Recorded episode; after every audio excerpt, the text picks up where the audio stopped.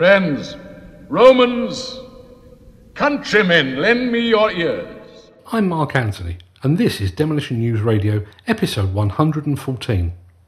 In this episode, the Waste Exchange app. This episode is the second in a two part mini series looking at how a pair of demolition men have used their frustration with the current way of doing things to embrace technology and create a viable solution for the wider industry.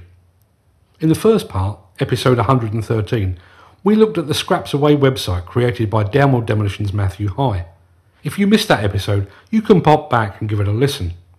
But this time, it's the turn of Andy Hopkins of Rye Demolition, who has created the Waste Exchange app, which Apple users can download free in the App Store right now. This podcast is sponsored by WillowHire.com, the UK's leader in dust suppression equipment. Kick the dust into touch with our new, bigger and better all in one dust suppression units for hire. Call Willow on 01582 840045. Business is all about supply and demand. One person has something that someone else wants, and they're willing to pay for. Regardless of whether that payment is in the form of barter, cash, or the transfer of intangible Bitcoin currency. That is pretty much the basis of commerce. And that's been just fine and dandy for centuries of brick and mortar based businesses, and more recently, e commerce companies supplying goods and services from one fixed location to another.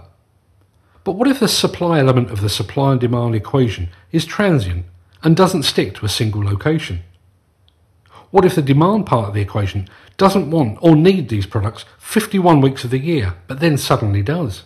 And what if there are economies to be had by both supplier and customer by sharing information and potentially sharing transport? Enter stage left, the Waste Exchange. A new mobile app developed to smooth the process of removing materials from a demolition site, finding a local buyer willing to take those materials, and potentially optimizing the way in which those materials are collected and delivered to.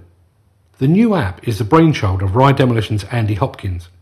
And like the Scraps Away service featured in the previous episode, it has the potential to revolutionise the way in which materials such as crushed concrete are traded. Demolition News Radio is the podcast of demolitionnews.com and the Demolition Magazine. Although he doesn't look it, Andy Hopkins is rapidly approaching retirement age, having spent his working life in the demolition arena. And he's used all that experience, and many of the frustrations that go with it, to develop the Waste Exchange app. According to the company's informative promotional video, the Waste Exchange, that's WEX for short, is for companies that generate waste and companies that collect it. So let's say you're a house builder and you're looking for some crushed fill material. You punch into the app the material you're looking for together with a distance you're willing to travel to collect it. The WEX algorithm will then match your demand to the nearest supply, at which point you can use the app to contact the company selling the product you seek to agree terms, and to organise payment. Alternatively, if you're a demolition company with a stockpile or potential skip loads of materials to remove from site, you can list those items for sale, and the algorithm will marry your supply to a local demand. The system is pre-populated with just about every type of material you're ever likely to want removed. And you can even specify the most appropriate form of transport to do the removal, whether it be by skip, roll on off, or tipper. And it has the potential to be even smarter than that. Ask any transport manager worth his salt what his biggest frustration is, and he'll likely tell you it's paying to move empty trucks from one place to another. The brain of the Waste Exchange app allows users to list the availability of transport too, potentially reducing or even eliminating the costly and environmentally harmful movement of empty tippers and skip lorries. Demolition News Radio, the independent voice of the global demolition industry. There is much to admire about the Waste Exchange app, not least the fact that by creating an app, Andy Hopkins has placed the immense power of the system in the palm of your hand.